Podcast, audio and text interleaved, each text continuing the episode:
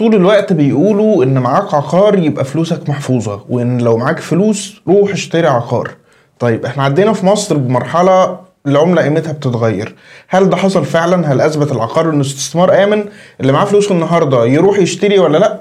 واللي معاه عقار خسر ولا لأ؟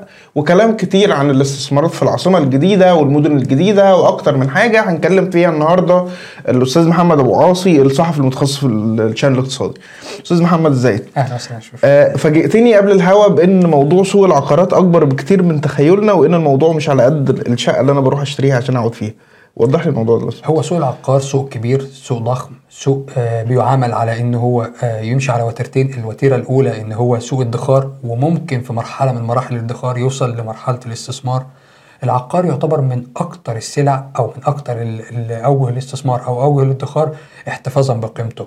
ويمكن ليه آه، شعبية كبيرة جارفة في العالم كله وكمان عندنا هنا في مصر. سوق العقارات بعض الناس بيبصوا له على إن هو عقار أو بمعنى صح سوق للسكن أو العقارات الإدارية والعقارات التجارية لا عكس سوق العقارات كبير جدا. سوق العقارات ده رقم واحد بيتقسم لمجموعة أقسام، القسم الأولاني إن هو السكني، العقارات السكنية اللي هي الشقق اللي بنسكن فيها ودي معدلات الزيادة فيها أو مكاسبها السنوية بتتراوح ما بين 8 ل 15%. يعني ال- السنة دي السنة الجاية هبقى كسبت 15% القيمه زادت بالنسبة هتكون كسبت 15% آه أو بمعنى صح احتفظت بقيمة فلوسك اللي هي 15% دي نقطة. النقطة الثانية آه وطبعا ليه قلنا من 8 ل 15% عشان برضو يبقى المشاهد عارف من 8% ل 15% في حالة استقرار السياسي والاقتصادي سواء اقتصادي محلي أو عالمي بيكون زيادة من 8 ل 10 11% في حالة توتر الأوضاع الاقتصادية أو السياسية عالميا بيوصل لحوالي 15% ممكن يرتفع عن كده. ده بما يخص العقار السكني. عندنا حاجة كمان اسمها العقار الإداري وده المقرات الخاصة بالشركات. ده أبسط تعريف ليها. النوع ده من العقارات بيكون ليه ميزات مختلفة وبتكون كمان أسعاره مرتفعة فبالتالي العائد عليه بيكون مرتفع. الزيادة السنوية فيما يخص النوع ده من العقارات بتبدأ من 10% لحوالي 20 23% سنويا. بيزيد سعر العقار اللي هو مخصص للاعمال الإدارية. عندنا كمان النوع الثالث اللي هو النوع التجاري. النوع التجاري اللي هو خاص بالمحلات وبال اللي موجودة في ال compounds أو حتى اللي موجودة بره ال compounds. النوع ده بيكون هو الأغلى والاكثر زيادة سعرية. ده بتبدأ بالظبط الزيادات بتاعته من 15% سنويا لحد 25 وممكن توصل في بعض الأوضاع ل 30% في حالة الأو- عدم استقرار الأوضاع السياسية والاقتصادية. بيوصل الزياده فيه لنسبة 30% وممكن أكتر كمان. ده فيما يخص كمان العقار اللي هو ال- التجاري. في عندنا العقار الترفيهي. وده يعتبر اغلى أنواع العقارات على الإطلاق اللي هو خاص بالشاليهات ده نوع تاني وسوق تاني. عايز أقول لحضرتك إن كل واحد من اللي إحنا قلنا فيهم ده سوق. النوع ال- الخاص بالشاليهات بتوصل نسبة الزيادة السنوية فيه اللي ممكن تتخطى كمان ال 45% ده حالة عدم استقرار السياسي أو الاقتصادي في أي مكان في العالم. فده بينعكس على العقار. العقار من أكتر السلع استفادة من التضخم استفادة من الركود استفادة من أي أزمة تحصل. دايما في حالة آه، آه، زيادة أسعار الدولار تلاقي العقار بيزيد حتى كمان زيادة أسعار الذهب بتلاقي العقار بيزيد. في عملية إقبال طول الوقت على أن الناس تدخر وتستثمر أكتر في العقار. يعني اللي بيقولوه لنا دايما إن الاستثمار في العقار آمن ومضمون ده عندهم حق. ده أكتر حاجة بتميز العقارات فعلا. عندنا مميزات ليها رقم واحد زي ما قلنا حضرتك إن المكسب بتاعه عالي. رقم اتنين إن في كمان آه نسبة كبيرة قوي من ال من ال من الأمان. يعني بنسبة 100% العقار آمن. عندنا في نسبة أهم من كده كمان أو في ميزة أهم من كده إن العقار طول الوقت ما بياخدش منك أي تكاليف حتى فيما يخص جانب الصيانة. جانب الصيانة بتاعنا عند الشركات من وقت للتاني. بس الصراحة على الأرض الواقع ما فيش صيانة بتحصل. بنسبة 10% من العقارات على سبيل المثال في السوق المصري بيتم صيانتها بشكل شبه سنوي. مش محتاج تصين كل سنة. فبالتالي العقار قاعد لا بياكل ولا بيشرب. دي مقولة مفهومة عندنا في الشارع المصري. ويمكن هي الأكثر انتشارا. العقاد ما بياكلش ما بيشربش فبالتالي انت كمواطن أو كمستثمر قادر تستفيد من العقار اللي تحت إيدك وفي نفس الوقت ما فيش أي تكلفة عليك سوى الرقم اللي انت طلعته في الأول. ده العكس انت ممكن تلجأ للإيجار والإيجار ده نوع من أنواع الاستثمار في العقار. وطبعا برضو بيتدرج فيما يخص القيمة الإيجارية. بس برضو لما سألت الفترة اللي فاتت كان في ناس حذروا إن هو في مشكلتين في الاستثمار في العقار. اولا إن ال- المعروض بقى أكتر بكثير من المطلوب فصعب إنك تبيع وقت ما تحتاج تسيل الفلوس. والحاجة التانية إن في ركود في السوق أصلا فصعب تلاقي مشتري. ال- الكلام ده إيه حقيقته هنبدأ من الآخر النقطة الثانية النقطة الثانية بتقول إن فعلا بيبقى في ركود في السوق أو في حالة تباطؤ في البيع والشراء. العقار جنب ان هو بيديك كل المميزات بتاعته وفي عنده آه، مشكلة أو تقدر تقول عيب واحد أو ما فيش حاجة كاملة عموما. في أي سوق حتى من الأسواق حتى الذهب وحتى الدولار وحتى ال- ال- الأنواع الثانية من الاستثمارات حتى البورصة. لكن العقار الشيء الوحيد اللي يعيبه إن هو بياخد وقت على ما يتم تسييره. لكن في النهاية هو بيحتفظ بقيمته. أكتر أنواع الاستثمارات امانا وأكتر أنواع الاستثمارات أو الادخار ربحية. فبالتالي أنا النهارده مستعد أتنازل عن إن أنا اسير العقار آخد وقت سنة أو ست شهور عشان اسير العقار ممكن في الآخر يجيب لي زيادة حتى لحد آخر يوم لحد البيع. النقطة اللي حضرتك قلت عليها في الأول اللي هي تخص آه، آه، المعروض. المعروض. هنا في مشكلة عندنا أو إشكالية أنا هتكلم عن السوق المصري بقى. أنا عندي فعلا في زيادة في المعروض وعندي في زيادة في الطلب. لكن الطلب لا يتوافق مع المعروض لأن بمعنى؟ الطلب أنا عندي طلب معين طلب على نوع معين من العقارات يتناسب مع دخول المصريين. يعني مش معقول ان مواطن مصري بيتقاضى 5000 جنيه أو 10000 جنيه يعني من 1000 ل 10 في بعض ال- ال- الفئات بتتقاضى في المجتمع 1000 جنيه وفي بعض الفئات بتتقاضى 2000 جنيه وفي بعض الفئات بتتقاضى 10000 جنيه. أنا هعتبر كل ده الفئة الوسط. الشخص ده أو المواطن ده أو ال- ال- اللي بيبدأ حياته بالرقم ده محتاج إن هو يكون عنده شقة. فبالتالي محتاج شقة بمميزات معينة بتكلفة سعرية معينة. وده غالب لا يتوفر لأن معظم الشركات في السوق المصري ده شيء بيميز السوق المصري إن عندها عقار عالي عندها عقار إمكانياته عالية سواء في النو هاو اللي هو البيئة اللي بتتباع لك سواء في التشطيبات سواء في الشكل سواء في المكانة سواء حتى في طريقة البناء فالشركات المصرية قدرت تسبق قوي في الاتجاه ده. فبالتالي أصبحت بتعرض نوع معين من المنتجات شقة بتبقى عاملة 3 مليون 2 مليون في مواطن بيتقاضى آه، 1000 أو 2000 أو حتى 10000 جنيه يبقى الدخل لا يتناسب مع الشقة اللي أنا محتاجها. فبالتالي بقى عندي زيادة في الطلب وفي نفس الوقت زيادة في المعروض. عندنا السوق المصري بيعاني من عجز من عجز أصلا مليون شقة. إحنا عايزين مليون شقة. وبعد كده عايزين سنويا من 600 ل 800 ألف على حسب بعض آراء المطورين العقاريين بس البداية من 600 من 600 ألف ل 800 ألف سنويا في عدد الشقق اللي بيتم طرحها في السوق. عشان ده يتناسب مع المواريد ويتناسب مع الناس اللي داخلة تت- تت- تتجوز أو تبدأ حياتها. أو تستثمر. أو تستثمر أو تستثمر. ليه لا؟ مفيش مشاكل. فأنا بالنسبة لي بقى عندي نوعية معروضة لا تتناسب مع الشخص أو اللي هو بيدور عليه. فبالتالي أنت عندك كمان نسبة من 10 ل 15% بقى من اللي في السوق بيستفيدوا من الموضوع ده. مواطن من 10 ل 15% الناس دي بقى اللي هي مقتدرة ماديا اللي هي الطبقة الفوق المتوسطة والطبقة العليا. دول بيجروا على العقارات اللي من النوعية دي. لهدف الاستثمار طبعا. تمام. طيب إحنا دلوقتي بنتكلم يمكن هفهمها كحد غير متخصص باعتبارنا بنتكلم عن ثغره اللي هو فكرة إن شكل الطلب الموجود في السوق غير العرض. فهل ده تقصير من الشركات مثلا إن هي مش دارسة طلبات السوق ما بتتحركش فيه ولا مبادرة مثلا زي التمويل العقاري شوية مش سد الثغره دي؟ محتاجين نفهم النقطة دي. النقطة دي عشان تكون واضحة لازم نعرف إن في منافسة حاصلة فعلا ما بين القطاع الخاص والحكومة. لحد فترة كبيرة كانت القطاع الخاص هو اللي بيقدم المنتج اللي يتناسب مع نوعية المواطن أو دخل المواطن إن صح التعبير. لكن جه مع الوقت القطاع الحكومي بدأ يدخل كداعم للقطاع الخاص وعشان يعوض الفرق الموجود. ومع الوقت تطور وضع القطاع الحكومي بأن هو منافس. ومع الوقت تطور القطاع الحكومي وبقى مستثمر في نوعية معينة من الشقق اللي إحنا بنسميها شقق محدودي ومتوسطي الدخل. وبدأت تطرح كمان آه، شقق للطبقات العليا. في المجتمع اللي هم طبقة الرفاهية. مش دي مزاحمة يا أستاذ محمد؟ صح.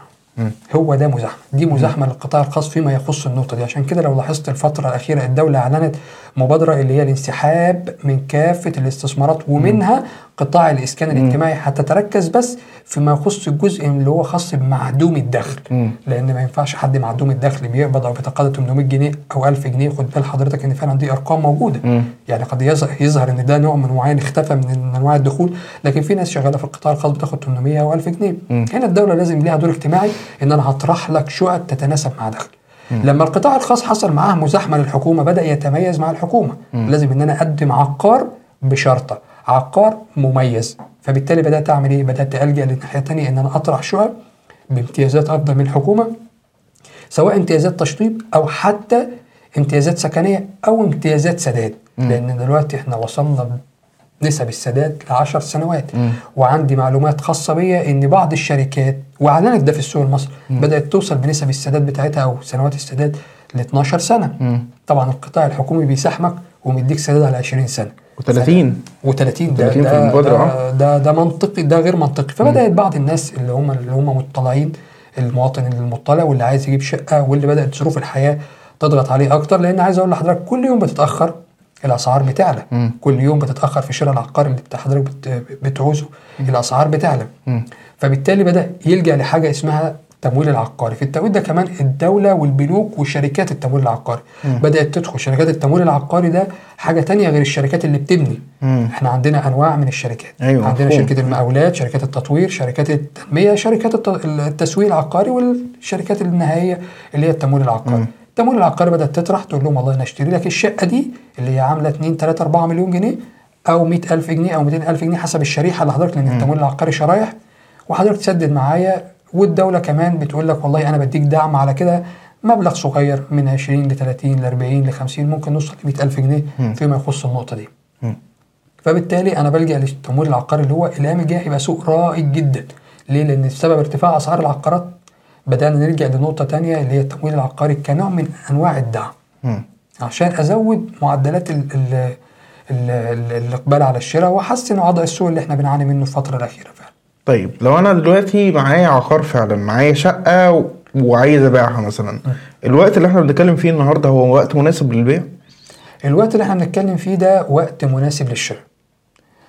ومناسب للشراء مش لأن الوقت ده أو بمعنى صح الأسعار في المتناول اطلاقا لأن اللي جاي هيكون أعلى. مم. لأن اللي جاي هيكون أصعب فيما يخص الأسواق دي أو النوعية دي من الأسواق. أنت عندك حالة تضخم عالمي آه داخلين على ركود بس في تضخم. مم. وعندنا موروثات في تفكيرنا إن العقار لا يمرض مم. أو إن مرض لا يموت أو إن مرض برضه ما بيخسرش وإن العقار ما بياكلش ولا بيشرب وإن العقار ما بيبورش. كل دي أسماء مم.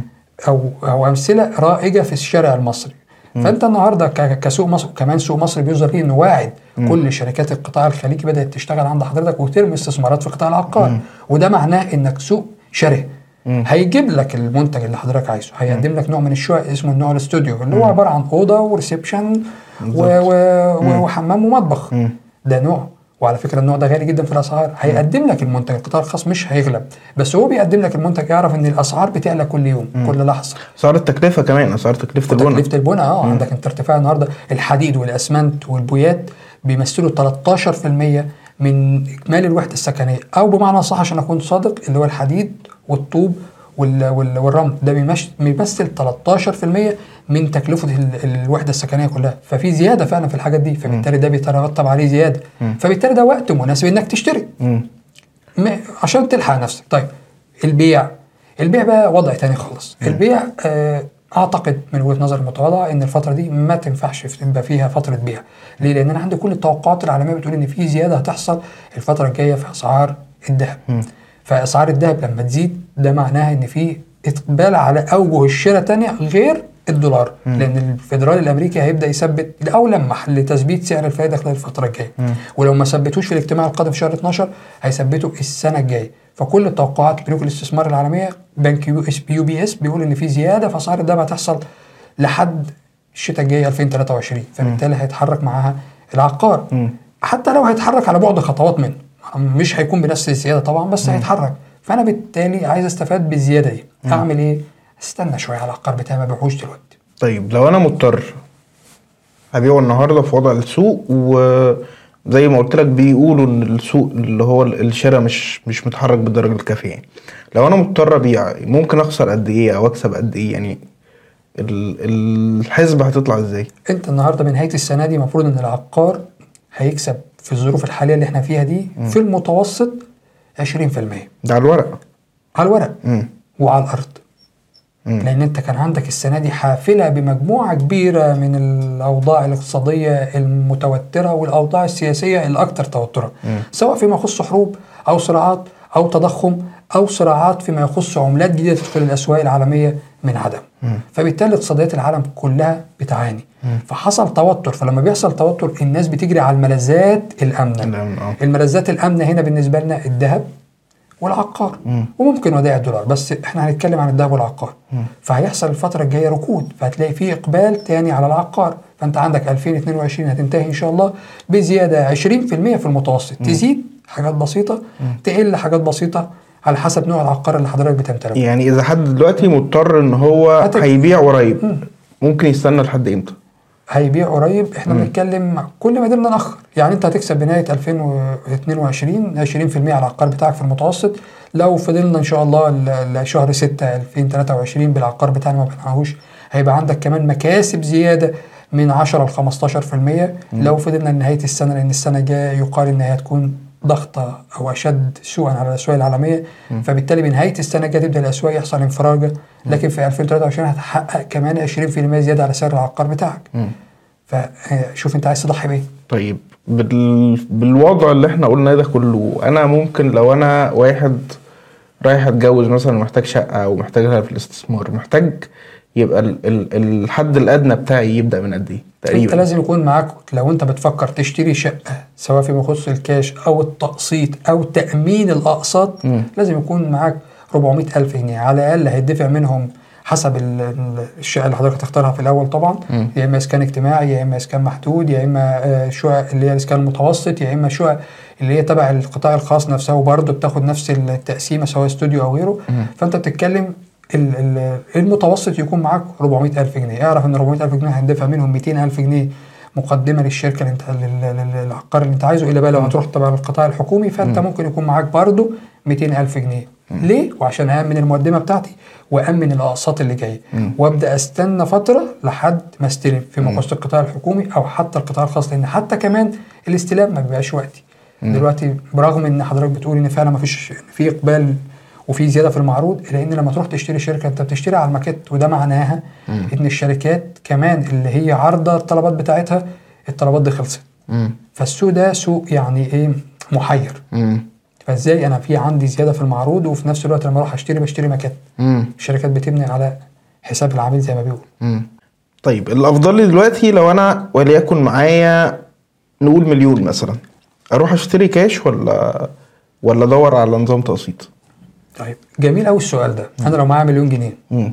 المفروض مني أشتري شقة كاش ولا أشتري تقسيط؟ المليون جنيه دول أنا هفكر تفكير اقتصادي فيهم. رقم واحد هقول والله إن أنا عندي كمواطن أنا عايز أجيب الشقة دي فين؟ هل هروح أشتري شقة في زايد؟ يبقى المليون جنيه ده ما لهمش لازمة. بالنسبة لي دول هيبقى مقدمة شقة بس. مم. تمام؟ طيب أنا مش عايز أشتري في زايد أنا عايز أدخل مثلا في أكتوبر. أنا بضرب أمثلة بأسماء. جوه أكتوبر نفسها أنا بشتري شقة. فبشتري شقة معينة لا المليون بتاعتي هشتري بيها.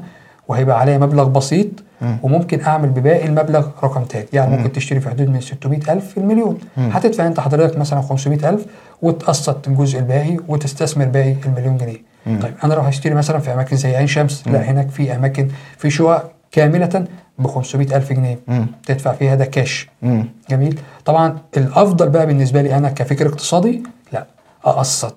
أقسط ليه؟ لأن أنا مش ضامن العملة لحد بتاعتي رايحة فين. وكده كده إحنا بننصح الفترة دي فترة اضطراب الأسواق الصرف والعملة إن إحنا نقسط كل فلوسنا نقسط كل احتياجاتنا ونتعامل كمان بالعملة المحلية. طب ما أنا كده هروح للنقطة التانية إن طب ما الشركات بتخسر أو البنوك بتخسر الممول بيخسر. جميل قوي يعني لو أنا هكسب من إني أقسط فهو ما هو بالطبيعي إن هو ممكن يوقف تقسيط مثلا. هو دايرة. مم.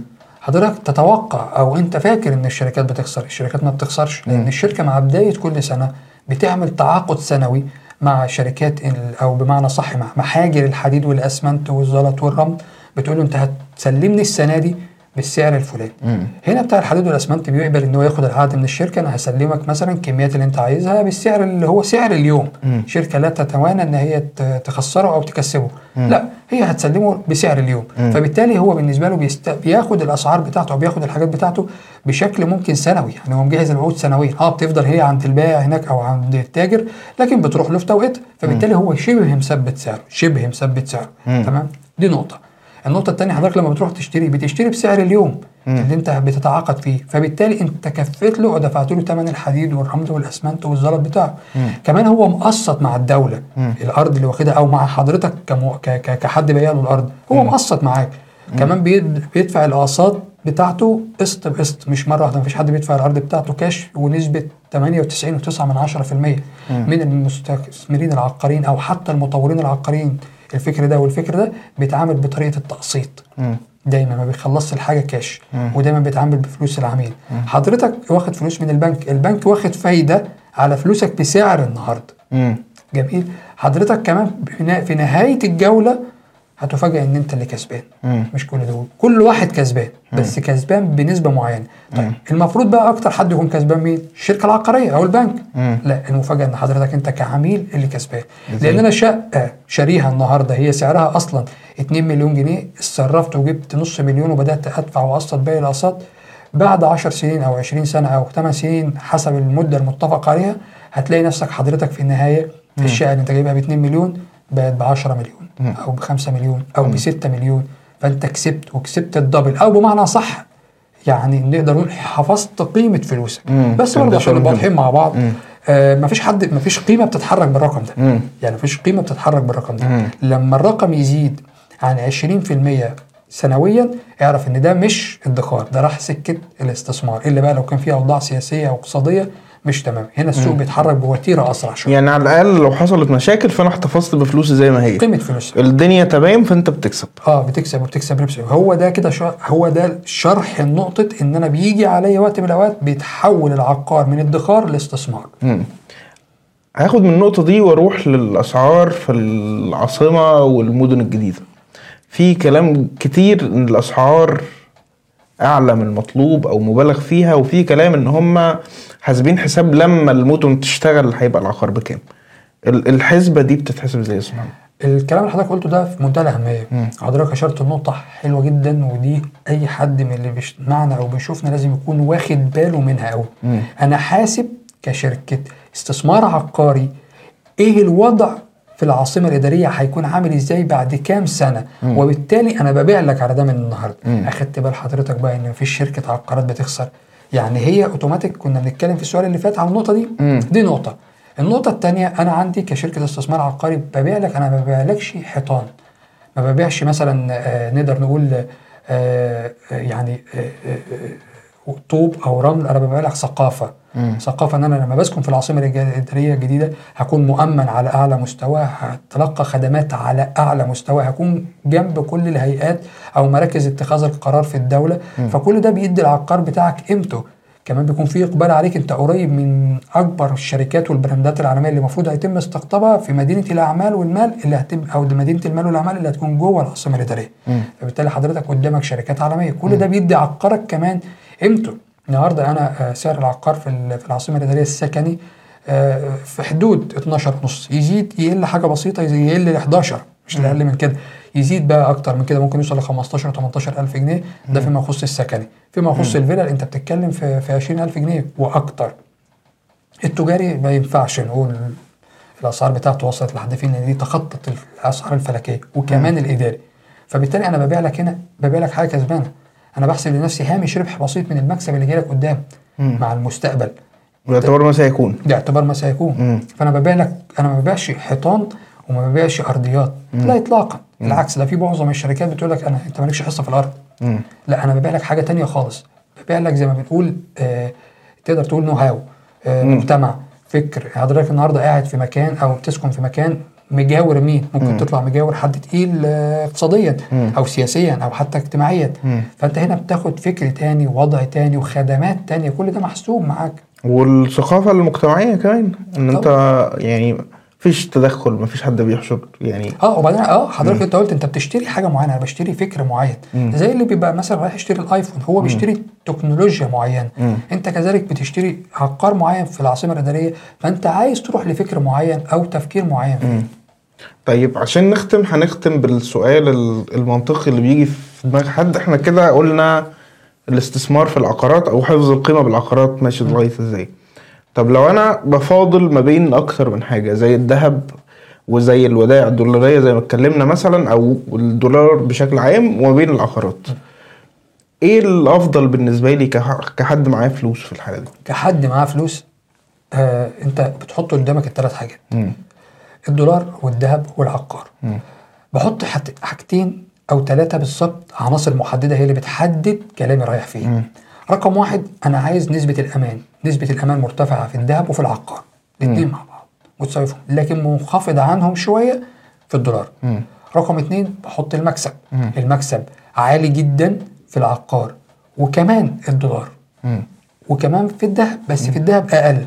مم. فأنا بالنسبة لي العقار رقم اثنين وبي... وبيتفوق في بعض الأحيان على الدولار بنسبة كبيرة لأن الدولار هو اللي بيتحكم في السوق دول مم. عشان أبقى واضح برضه. طيب إن الرقم ثلاثة بقى أنت بتتكلم على المدة الزمنية نفسها مم. وقيمة الفلوس الاثنين مع بعض. أنا النهارده عايز أطلع فلوسي إمتى وإزاي؟ هنتجاوز عن المدة الزمنية. هقول قيمة الفلوس أنا معايا فلوس كتير. الفلوس الكتير خلاص يبقى أروح على العقار مم. معايا إمكانية مليون جنيه أو 2 مليون جنيه أروح أدفع مقدمة عقار أو أدفع عقار كامل يبقى أنا أروح للعقار لأن أنا هكسب كتير. طب أنا معايا 10000 أو 20000 أو 30000 وعايز أشيلهم على جنب لأي حاجة أو أدخرهم. لا يبقى أنا أروح هنا للذهب. تمام. طب ليه ما أروحش للدولار؟ لأن أنت أصلا ما عندكش دولار. مم. مش هتلاقي صعوبة في الحصول على الدولار ده في السوق. مم. فدي مشكلة تانية برضو بتواجهك. فأنت على حسب المال اللي معاك. لو حسب الفلوس اللي معاك. معاك رقم كبير؟ لا. اتفضل على العقار. لو عندك إمكانية إنك تدفع مقدمة عقار وكمان تلتزم بأقساطه روح على العقار. لكن لو معكش رقم ومعاك مثلا 50000 جنيه وعايز أجيب شقة مم. لا بيكون صعب هنا. مم. بس الذهب مثلا أنا الذهب خدته ملكية كاملة في العقارات في نقطة محتاجين ناخد بالنا منها اللي هي فكرة ملكية ال- حصة من الأرض مثلا. ملكية حصة من الأرض في بعض الشركات بعض الشركات. وعشان كده إحنا بنأكد على السادة اللي بيشوفونا إن أنت وأنت بتقرأ العقار أو بتقرأ العقد العقار بتاعك وانت بتمتلكه وبتتملكه لازم تراجع مرة واثنين وثلاثه ويكون معاك محامي فاهم ومخضرم لأن بعض الشركات بتشترط إن أنت ما يكونش ليك نسبة في الأرض. وبنسبة آه، آه، 12 أو 13% من الشركات اللي موجودة دلوقتي حاليا فعلا ما فيهمش مفيش حصص. مفيش حصص في الأرض انت بتمتلكها. فدي مشكلة تانية. طبعا ده مع الوقت ده ما بيفرقش لأن أنت في الآخر آه، تحت آه، ضغوط بتلجا للصيانة. ويبقى في وضعية صيانة موجودة ممكن تصين المبنى بتاعك كل 10 سنين. لأن التعامل مع العقار برضو ما بتبقاش تعامل يعني العقارات ما مش قايل للسقوط. بالعكس ده مع الوقت طريقة البناء عندنا بتخليها تبقى أفضل. طبعا عندك في عقارات صديقة للبيئة وقصة تانية كبيرة قوي فيما يخص النقطة دي. لكن في الأساس العقار هو ملكك. بنسبة كام؟ بنسبة 80% بس انت شاري حيطان آه الذهب انت شاري شاريه بشكل كامل. آه آه بشكل بشكل كامل. بس بنسبة 20% من اللي هي زي ما بنقول الأماكن اللي أو الشركات بيقول لك والله لا أنا همتلك الأرض. في بعض الناس بترضى بالنقطه دي وفي بعض الناس ما بترضاش. مم. طيب إحنا كده يعني تلخيصا هنقول العقار هو اللي يكسب أنا كده فهمت صح؟ آه. شكرا يا أستاذ محمد. نورتنا. شكرا ليك. شكرا ليكم وهنا بتنتهي حلقتنا. نشوفكم على خير.